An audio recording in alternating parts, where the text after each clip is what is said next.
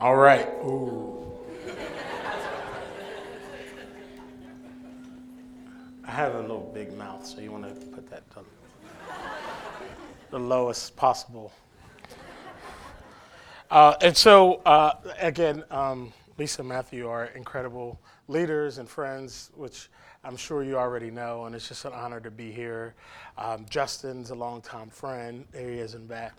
And uh, so I, am honored to be here, honored to be a part of um, just seeing an elder installed in an incredible multicultural setting is just a, a, blessing that we don't see very much. And um, I honor you uh, for, uh, for the work uh, that it takes to make that happen.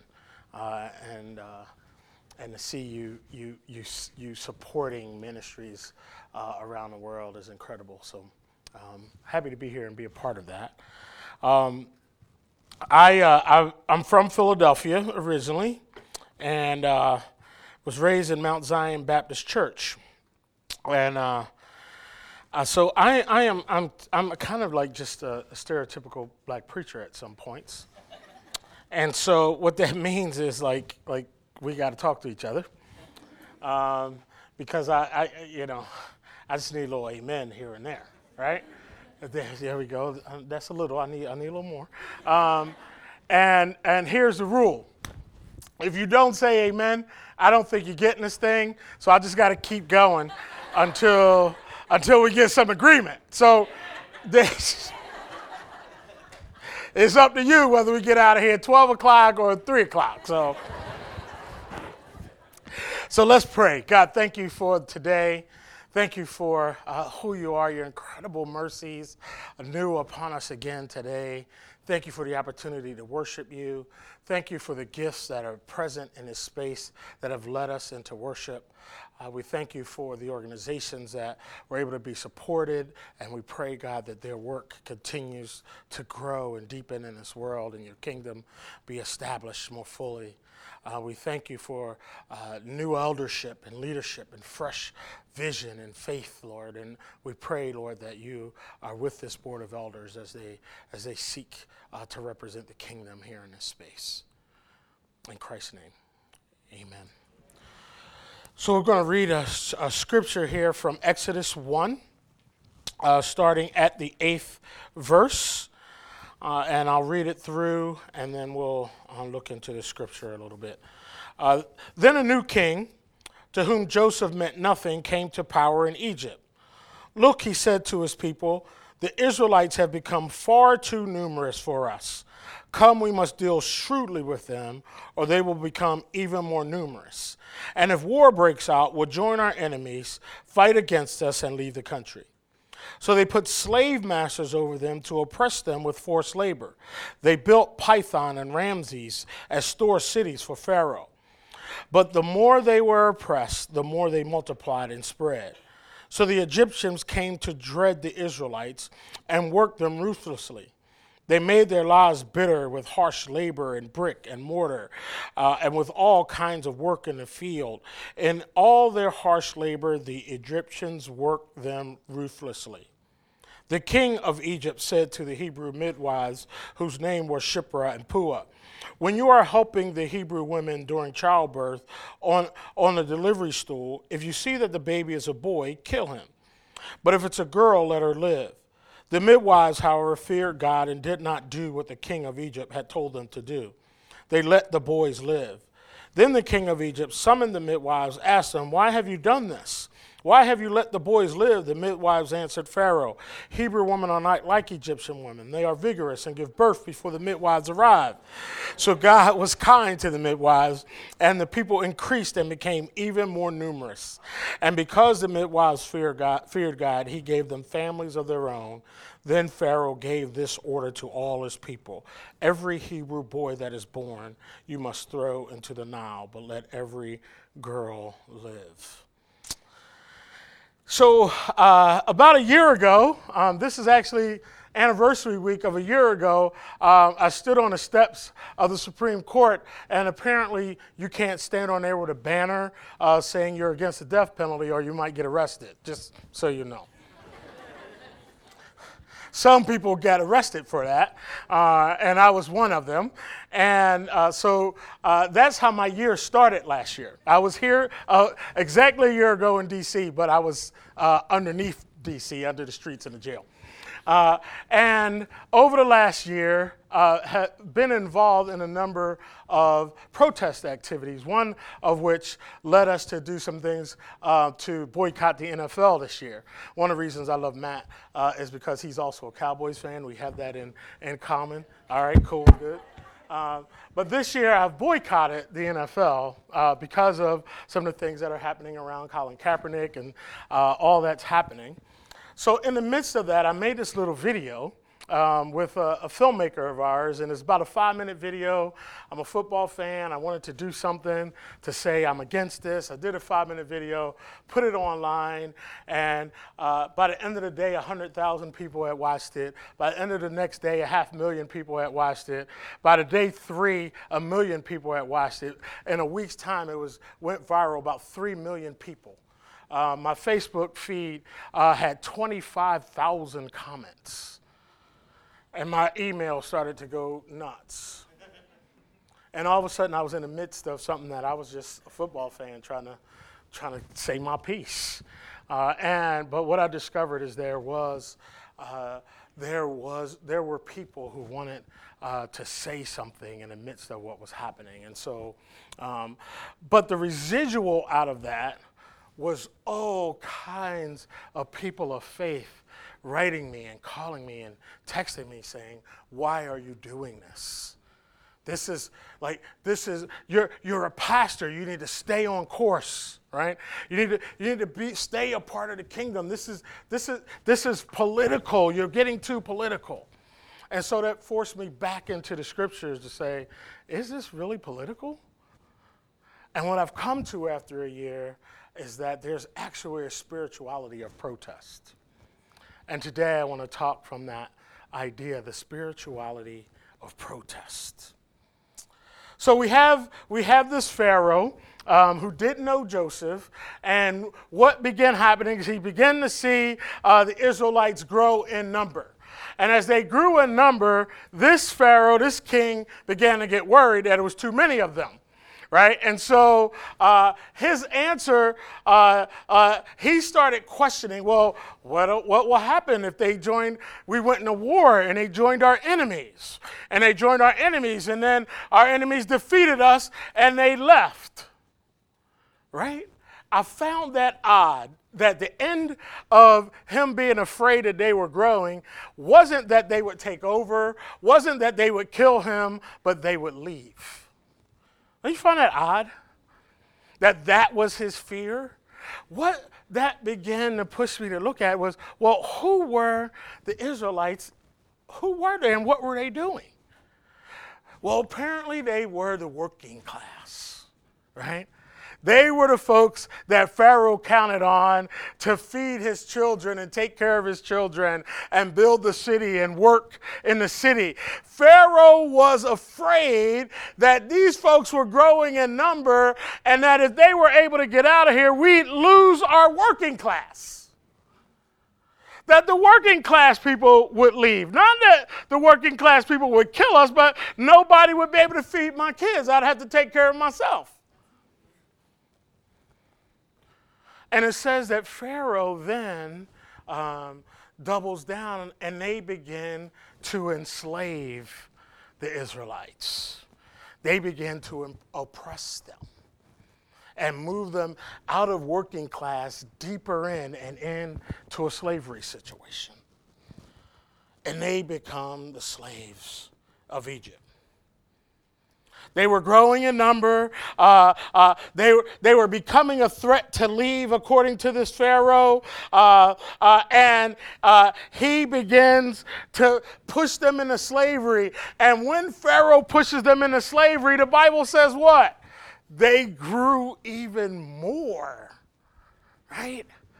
That this idea that comes out of this is that, that even in hardship, right, even at hard times, in hard places, God can still move and multiply.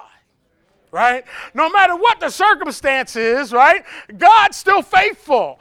If God is with you, no matter what your circumstance, He can do something out of that. Can you bring up that image of that rose?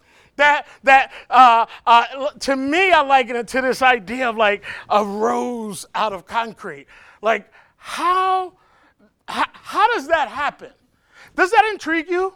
Like, like nobody stepped on that, right? Right? Nobody pulled it up, right? Like, how did that rose get to bloom in that place? And and like I want to know the story of that rose. Go to the next slide. I, I, I went to this theologian guy here, um, Tupac Shakur, and, and he says, you don't, you, uh, you see, you wouldn't ask why the rose that grew out of the concrete had damaged petals. On the contrary, we would all celebrate its tenacity. We would all love its will to reach the sun. Well, we are the roses. This is the concrete, and these are my damaged petals. So, so, so, so Israel, right, they grow under slavery. And our question should be what, like, how did that happen? Who are they? What were they committed to, right? Like, we want to know the story of how you grow under oppression. That is the story of the day, and that's what I want to examine here. How in the world did this happen? These, these, uh, these, the, the, this slavery is happening, um, and we see uh, growth right? Uh, and it causes us to question, right? Here are some of the questions that perhaps we should be. How are families, how do families flourish with nothing, right? Think about our own roses and around us, folks who are flourishing in hard spaces and conditions with nothing and terrible schools and low pay. The question shouldn't be pity for these folks. The question should be what? What are their stories? Who are they? How do your families flourish with nothing? I, I, I work with some students in Portland. I live in Portland now, and we have a cohort of leaders of color, most of who are, who, who are from Mexico and immigrants and DACA students. And they are sitting in college classrooms with other students. But you ask them their stories, and they'll start to say, Well, my dad walked here from Mexico twice. My, my, my, my uncle found a way here, got here, worked, and then found a way for the rest of our family to get here. And you're sitting in a college classroom with someone whose parents is pay, they're paying their tuition? I want to know who I want to know your dad. Right? Like, who is your dad? Bring him here. Let him preach next week. Because that's the story. That's the teacher in our midst. It says instead of that, instead of that happening, what began to happen is the, the Egyptians, Pharaoh, be, and those folks begin to dread the Israelites. Instead of honoring, instead of trying to figure out a story, they begin to dread the Israelites. And dread has this, this idea, these couple ideas with it. One is this idea of fear, right, and apprehension, right? I'm scared of these folks because they keep growing and we, we keep oppressing them and they still growing.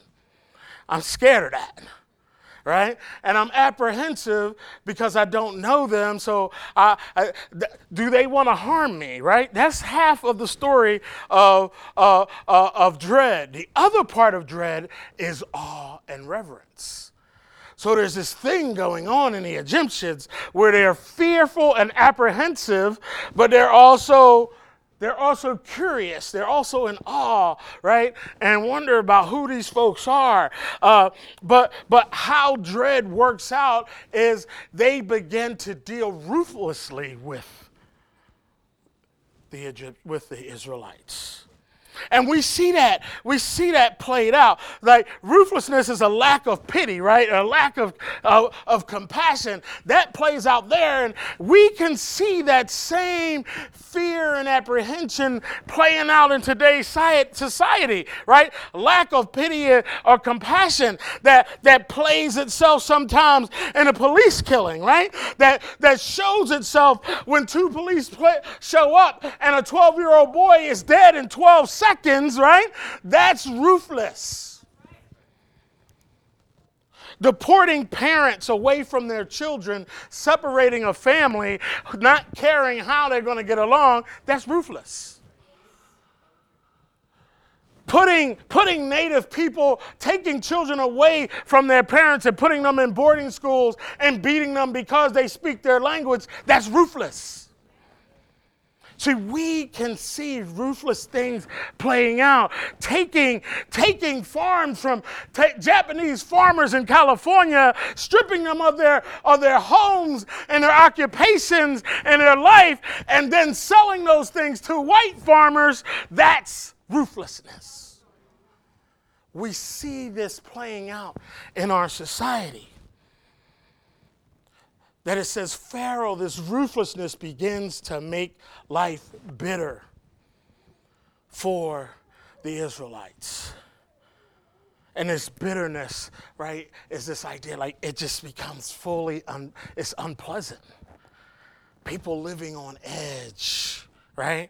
Um, survival mechanism becomes dominant, right? When when when you're trying when when when life is bitter towards you, like you just try to survive. When you have to work hard and you get low pay and there's terrible work conditions, that leads to decisions being made to survive. And our response sometimes to that is to judge those folks who get that. Like, couldn't you make a better decision? Couldn't you? Why, why aren't your children going to college at the same rate? Right? We, we, that, we see this playing out in our society. So, what did these folks do? Well, Pharaoh uh, uh, uh, uh went and he saw this, this continued multiplication. So he goes to these Hebrew midwives, right? Uh, that probably worked for him, right? And uh, remember now, this is this is not our time. This was these midwives were called before Pharaoh, right? Which could be seen as an honor, right? Oh, Pharaoh wants to talk to y'all. Oh, I mean, they probably got the back, you know, hooked it up, right? Not like I'm looking. They probably put tie on and, and tuck the shirt in and, you know, put their shoes on instead of their Converses, you know, like and Pharaoh says to them, Hey, um, here's what I want y'all to do. If there's a boy born when you're uh, get, when the Israelite women are, are giving birth, then I want you to kill the boys. Right? And these midwives, right, are standing before Pharaoh, and he just said to them, Hey, I want you to sell out to people. Right?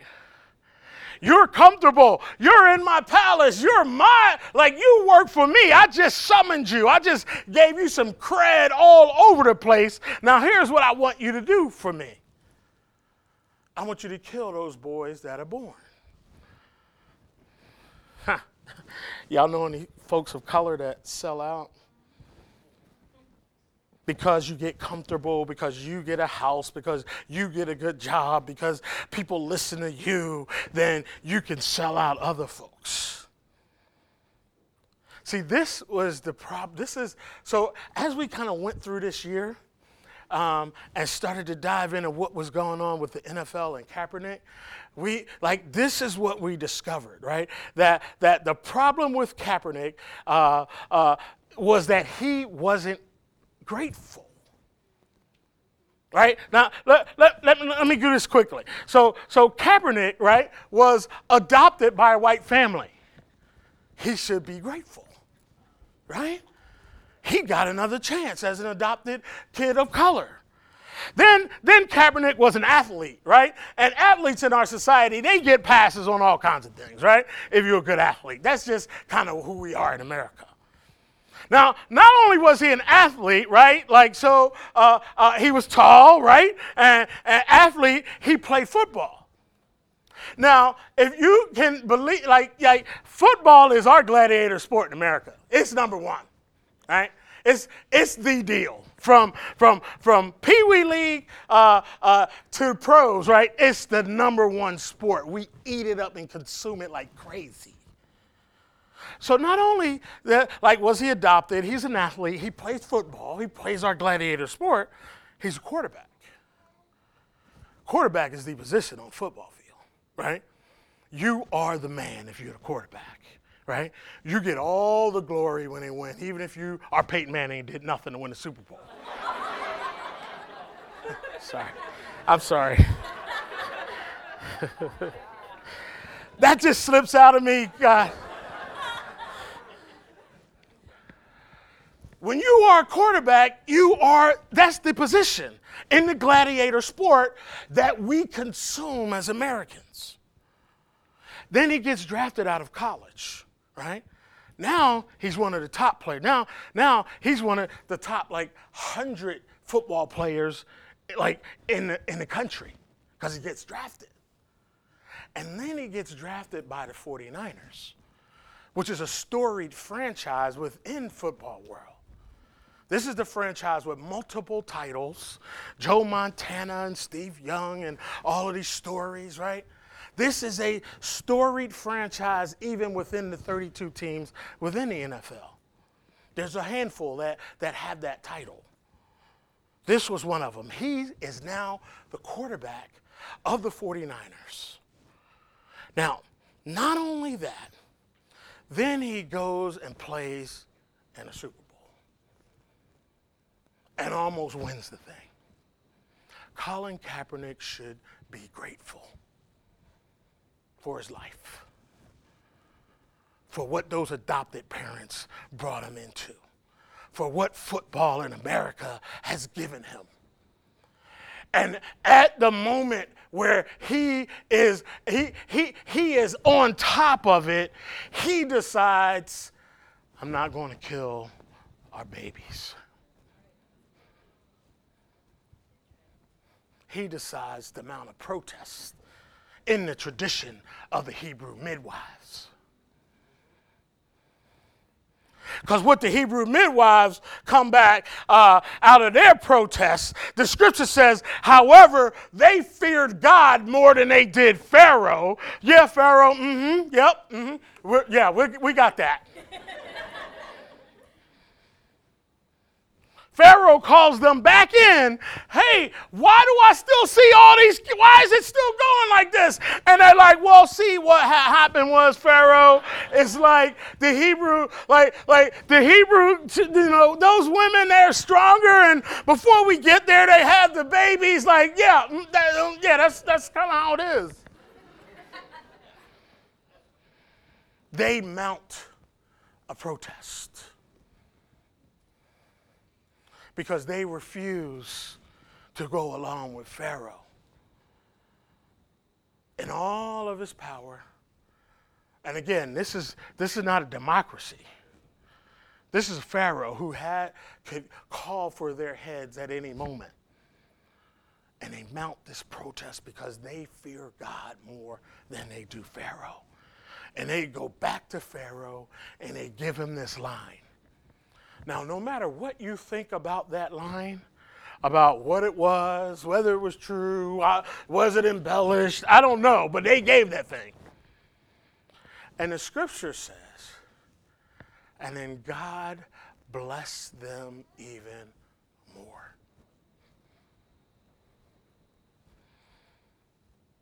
This was a spiritual movement.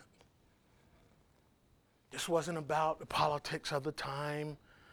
This wasn't about Romans 13, whether we should obey the laws of, of man and God. This was, I'm with God. And I told a little story. I don't know, it's partly, but, but God, if this is the deal, eh, I'd rather, I'd rather be in trouble with you for lying than in trouble with you for ha- allowing people to get killed.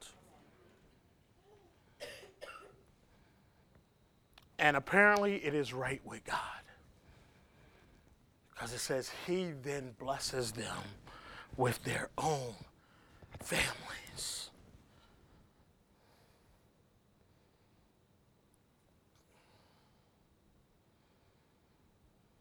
Now, a man of the tribe of Levi married a Levite woman,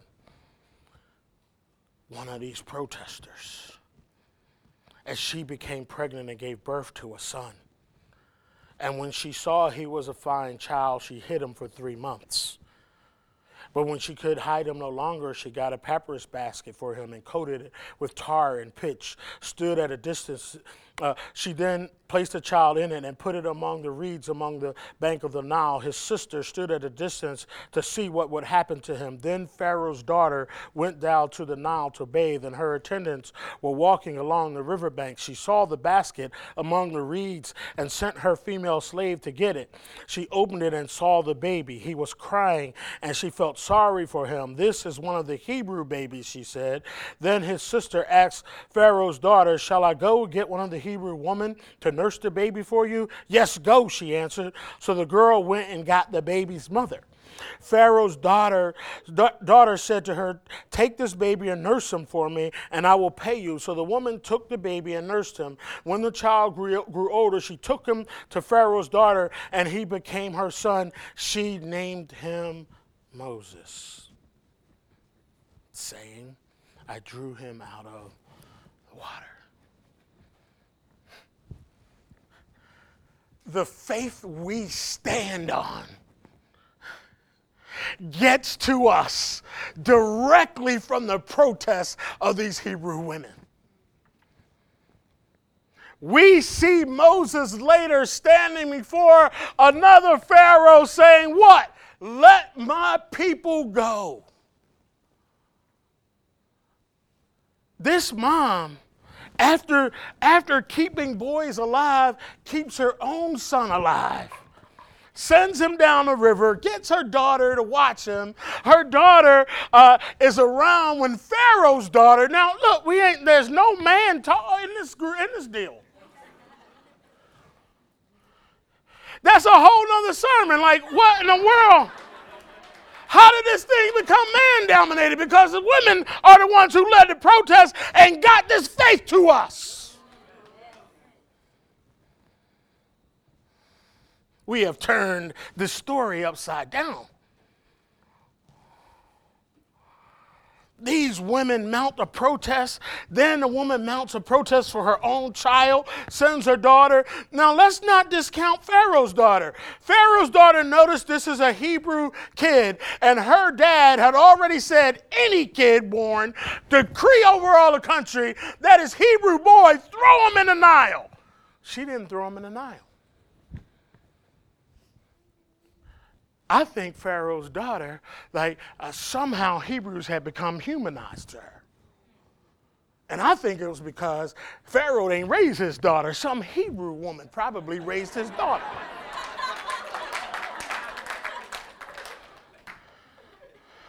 And so when she looked at a Hebrew baby, she thought about the person who actually spent time with her and taught her and nurtured her and fed her and said, This is a Hebrew kid. Go get somebody to take care of it. I don't care what my dad say. I'm not throwing this kid in the Nile.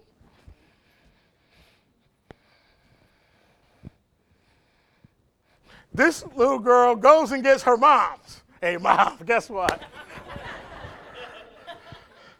You can go take care, take care of our brother. And she goes to take care of the brother and gets paid. She's a slave. She getting paid for taking care of her own son. And if this mom was anything like my mom, right? And some of yours in here, my mom, when she became a Christian, I, uh, through osmosis, became a Christian. Like I had to make that decision on my own one day, but it was inevitable. Son, Jesus is going to take care of you, right? We're going to Wednesday night Bible study. We're going to Sunday morning service. You're going to Sunday school. Uh, like, I'm tired of this Jesus stuff. By the time I'm 10, Don't you think this Hebrew mom told this baby young man who he was? Son, you are Hebrew. You were born in the tradition of the God of Abraham and Isaac and Jacob. I, she's praying over her own child. Remember, this isn't no scared woman. This is a woman that just led two protests against Pharaoh. She telling her boy what he needs to hear.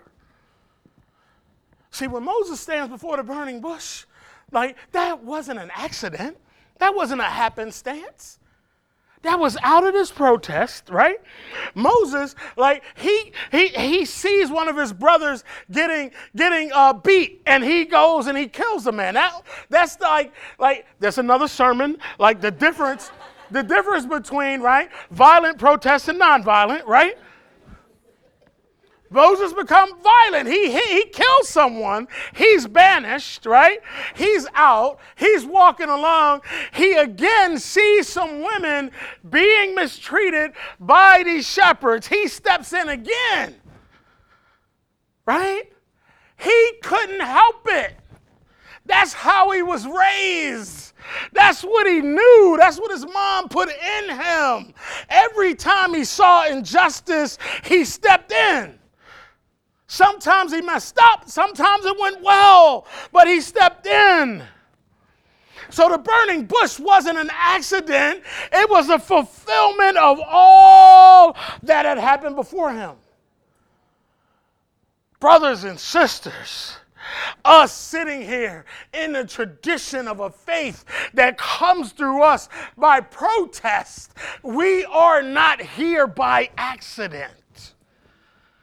We have been engrafted in by the work of Jesus into this village, this family, this community, this movement called a church. And it is our duty to protest what is wrong in the world. No matter who the Pharaoh is, no matter who the king is, we fear God more than we fear the king.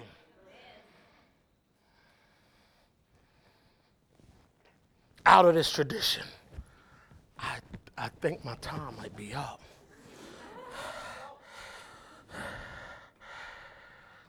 Out of this tradition.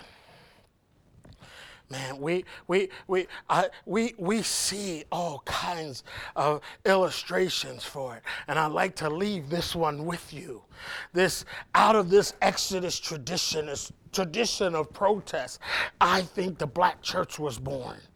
And there are some markers of the black church that I want to leave with you that you could you could you could think over and talk over as a community. Because it, it was Richard Allen in 1791 when Methodists wouldn't let black people sit in the church with them who walked out of that church and started the AME movement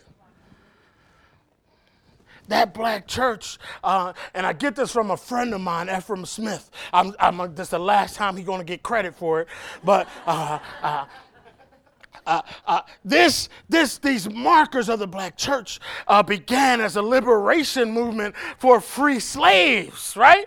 The, like that, the belief that you uh, can come from nothing and be set free, right? Quote unquote nothing, right?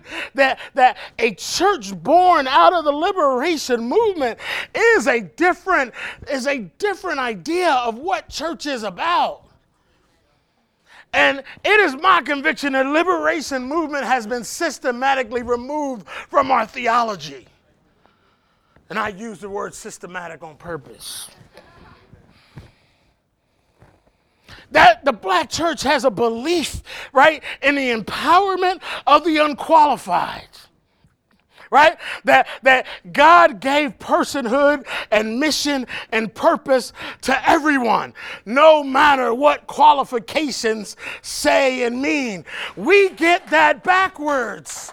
We think seminary, degree, doctorate, learned, that that is the qualification for the church. That is not the tradition we sit in. It is not. Uh, that's another sermon. You taking notes? You taking notes, Pastor Matt? the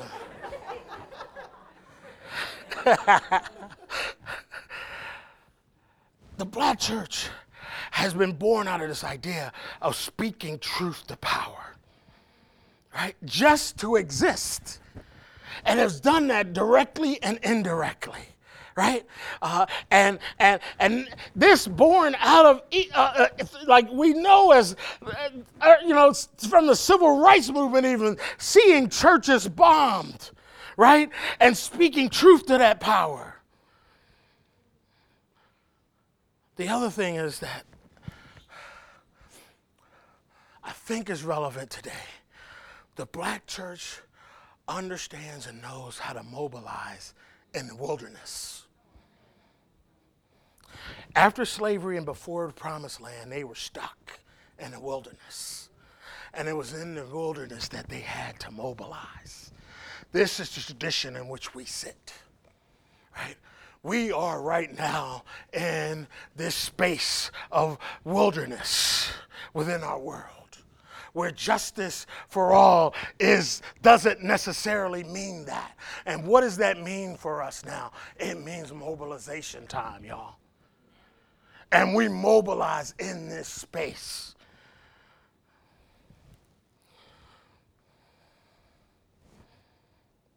I learned this profoundly in Ferguson.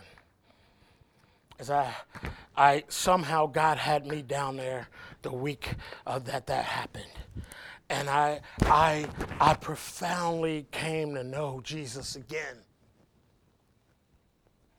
And there was this idea that in this wilderness space that God sits. Right? Like all of the scriptures are pointing to a God who goes to the place where he shouldn't be, where she shouldn't be, and he meets there and he raises leaders out of that space. And I was born again again out of this wilderness experience. You and I have this opportunity now today. That as, as the church moves into a deeper wilderness experience, where we're able to kind of, kind of, where, where, persecutions are happening, right? As we see those who we thought were leading us are no, not really leading us, and we've got to look to leadership because, like, the leadership wasn't born in that seminary we thought it was born in. That leadership is born in, uh, in, in, in housing projects and in prison cells, right? Uh, uh, in, in, in, in shelters. That's where we go look for the leadership now.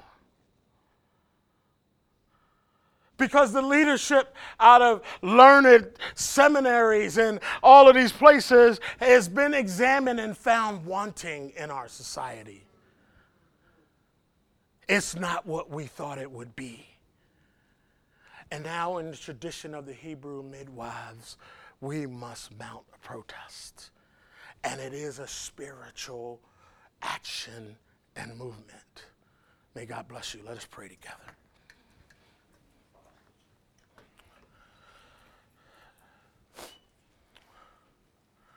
Jesus, thank you. Thank you for the history and the faith tradition that came directly through these women of faith. And we pray that you bring that spirit, the spirit of the Hebrew midwives, may it rest on us. May in this moment we understand and know and see you clearly and from a different space if we need. We thank you and we love you. It is in the name of Christ we pray. Amen.